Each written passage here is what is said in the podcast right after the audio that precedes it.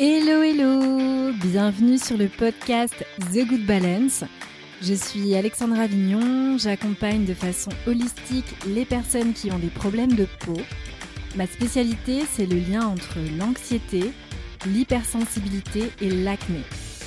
Mon objectif avec ce podcast, c'est de vous donner mes conseils et de vous faire part de mes réflexions afin de reprendre votre pouvoir personnel, le contrôle de votre santé et être la meilleure version de vous-même. Tout simplement, de vous sentir bien dans votre peau. Alors installez-vous confortablement et c'est parti pour l'épisode du jour. Aujourd'hui, je vais aborder un sujet qui, je suis certaine, va beaucoup t'intéresser.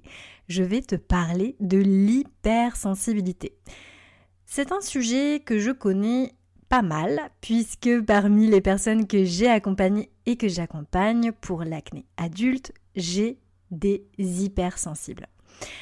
Et j'ai moi-même, enfin on va pas dire j'ai moi-même j'ai été, puisque c'est toujours le cas, je fais partie des hypersensibles, donc j'avais envie de t'expliquer un petit peu de quoi il en retourne.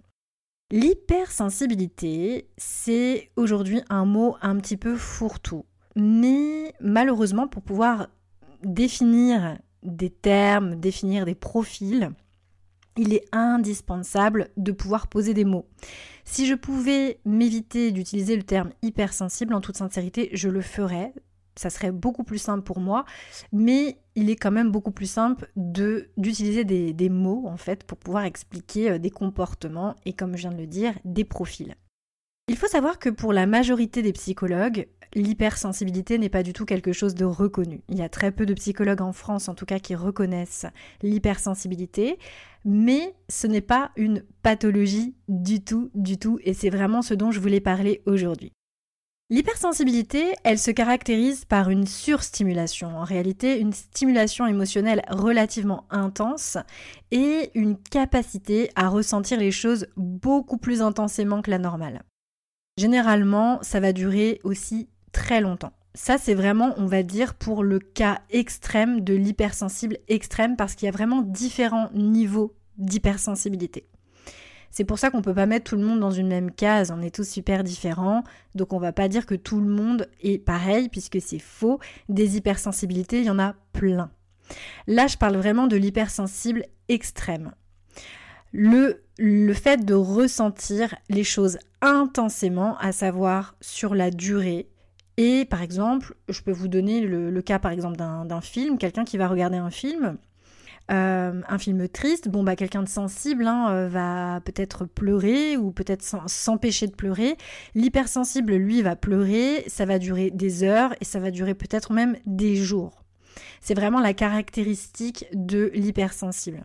Il a vraiment la capacité à percevoir aussi les émotions des autres. Ça, c'est quelque chose d'assez exceptionnel chez lui. C'est que, par exemple, un hypersensible qui va rencontrer une personne qu'il ne connaît pas forcément, il va tout de suite se rendre compte si la personne se cache derrière un masque, en faisant croire par exemple qu'elle va bien.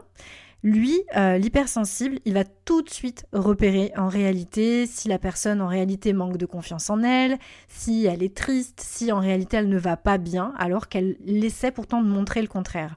L'hypersensible, lui, il a vraiment cette faculté à observer, à voir des détails, des nuances que les autres ne voient pas. Et ça, c'est vraiment quelque chose de très, très intéressant. Ce qui est aussi intéressant euh, chez l'hypersensible, et là toujours dans les cas les plus extrêmes, il va avoir la capacité d'absorber, de ressentir complètement les émotions des autres. Alors ça c'est quand même assez incroyable, c'est une véritable éponge et forcément ça l'épuise puisque de toute manière il a déjà lu beaucoup d'émotions auxquelles il doit faire face, mais en plus il doit gérer les émotions des autres. L'hypersensible, euh, c'est, on va dire en quelque sorte, c'est même énergétique. C'est-à-dire que quelqu'un qui est hypersensible, qui vit à Paris, qui va s'installer dans le, dans le métro, ça va être horrible pour lui parce qu'en fait, il va ressentir à travers la communication non verbale, il va arriver à ressentir en fait les émotions de tout le monde. il absorbe et c'est quelque chose d'assez euh, vraiment euh, incroyable et c'est extrêmement difficile à gérer. D'autant plus que lui, il n'arrive pas déjà à gérer ses propres émotions qui sont intenses qui arrive, euh, on va dire, en, force, en permanence, mais en plus, il doit gérer les émotions des autres. Donc c'est vraiment très compliqué. Il a les sens en réalité extrêmement développés. Hein. Quand on dit quelqu'un est hypersensible, c'est qu'il ressent les choses au même titre que quelqu'un de, va dire, de sensible, euh, une personne normale, sauf que lui va ressentir les choses encore plus. Il va vraiment être surstimulé, avoir des sens beaucoup plus développés que la moyenne. Ça, c'est vraiment pour le cas, on va dire, euh, extrême. Par contre, je ne veux pas donner de, plus de détails dans le sens où euh, bah, je vais pas vous dire l'hypersensible, euh, il fonctionne comme ci ou comme ça, il est comme ci ou il est comme ça, pour la simple et bonne raison qu'il y a des comportements qu'ont les hypersensibles que ne vont pas avoir des personnes sensibles. J'entends par là, j'ai lu beaucoup sur Internet, et j'ai entendu aussi ça également sur, euh, sur Internet, que les hypersensibles ne supportaient pas les reproches, étaient souvent blessés lorsqu'il y avait des critiques. Ça, c'est pas valable que pour les hypersensibles. Hein. Il n'y a pas besoin d'être hypersensible pour euh, ne pas bien recevoir les critiques et les, reproches. C'est la même chose pour les anxieux. Comme vous le savez, je travaille avec des personnes qui sont anxieuses, c'est ma spécialité, l'anxiété et l'acné. Et euh, c'est pas parce que vous êtes anxieux et irritable, que vous avez les nerfs à fleur de peau, que pour autant vous êtes un hypersensible, je vous rassure tout de suite. ça arrive à des personnes sensibles, j'ai envie de dire normales, euh, mais ça arrive à tout le monde en réalité. Et euh, j'ai aussi beaucoup lu les personnes qui sont perfectionnistes, qui ont du mal à prendre des décisions, sont aussi des hypersensibles, bah, je ne suis pas d'accord non plus parce que j'ai affaire, je n'ai pas affaire qu'à des hypersensibles. Et je peux vous rassurer que parmi les personnes que j'accompagne, il y a des personnes qui ont du mal à prendre des décisions. C'est mon cas aussi. Euh, il y a beaucoup de perfectionnistes et ça fait pas pour autant des, euh, des, hypersensibles. Donc euh, faites vraiment attention aux, aux cases. Et d'ailleurs, à ce propos des cases, je voulais vous dire un truc super important c'est que souvent, se mettre dans une case, c'est aussi un moyen de fuir un problème et de ne pas vouloir l'affronter et travailler dessus. Par exemple, quelqu'un qui va se dire euh, je suis comme ci ou je suis comme ça et puis un point c'est tout, c'est vraiment un moyen de, fuir en fait euh, tout le travail qu'il y a à faire derrière pour justement arriver à, retrouver un équilibre et à se sentir bien dans sa peau.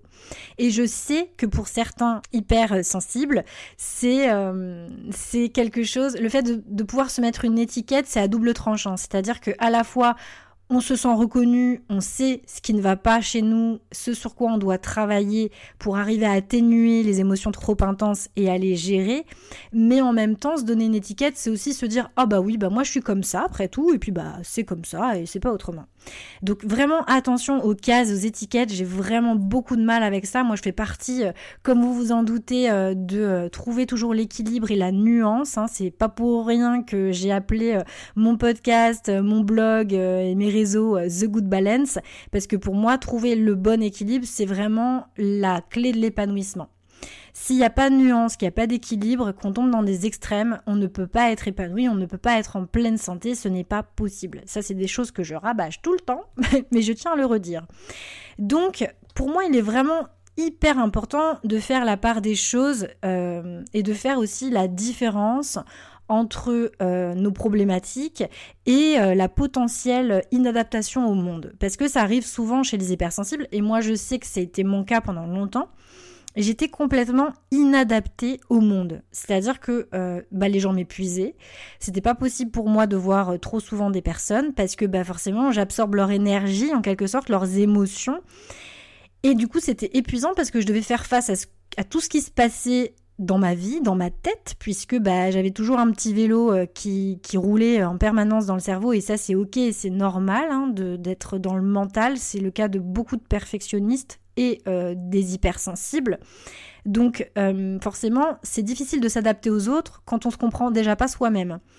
Donc ça demande de faire un gros travail d'introspection pour arriver déjà à mieux comprendre tout ce qui nous traverse nous-mêmes.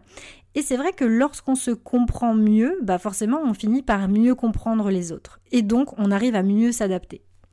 Et souvent, un hypersensible, il va être beaucoup plus enclin à faire ce travail de développement personnel, ce travail d'épanouissement personnel, de compréhension de lui-même, parce que l'hypersensibilité, c'est une véritable souffrance, il faut le dire.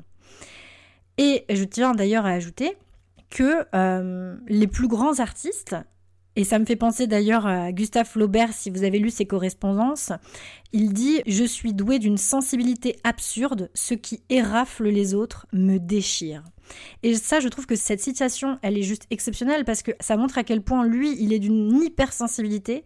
Il est déchiré peut-être pour des choses que euh, les autres personnes sensibles ne vont, ne vont pas du tout euh, ressentir d'émotion et vont accorder absolument euh, aucun intérêt. Et c'est ça justement qui est intéressant, c'est que l'hypersensible, lui, il accorde l'importance à des choses auxquelles une autre personne n'accorde absolument pas d'importance et du coup, bah, ils se sentent incompris et en décalage avec le monde et ils ne, se sentent pas du tout à leur place. Et c'est là où ça devient intéressant parce que, bah, comme je vous le disais, cette sensibilité, il est absolument indispensable de la mettre, selon moi, au service du monde. Parce qu'ils ont cette caractéristique, à savoir cette richesse énormissime que d'être empathique et intuitif, puisqu'ils ressentent des choses et voient des choses que les autres personnes sensibles ne voient pas et ne perçoivent pas.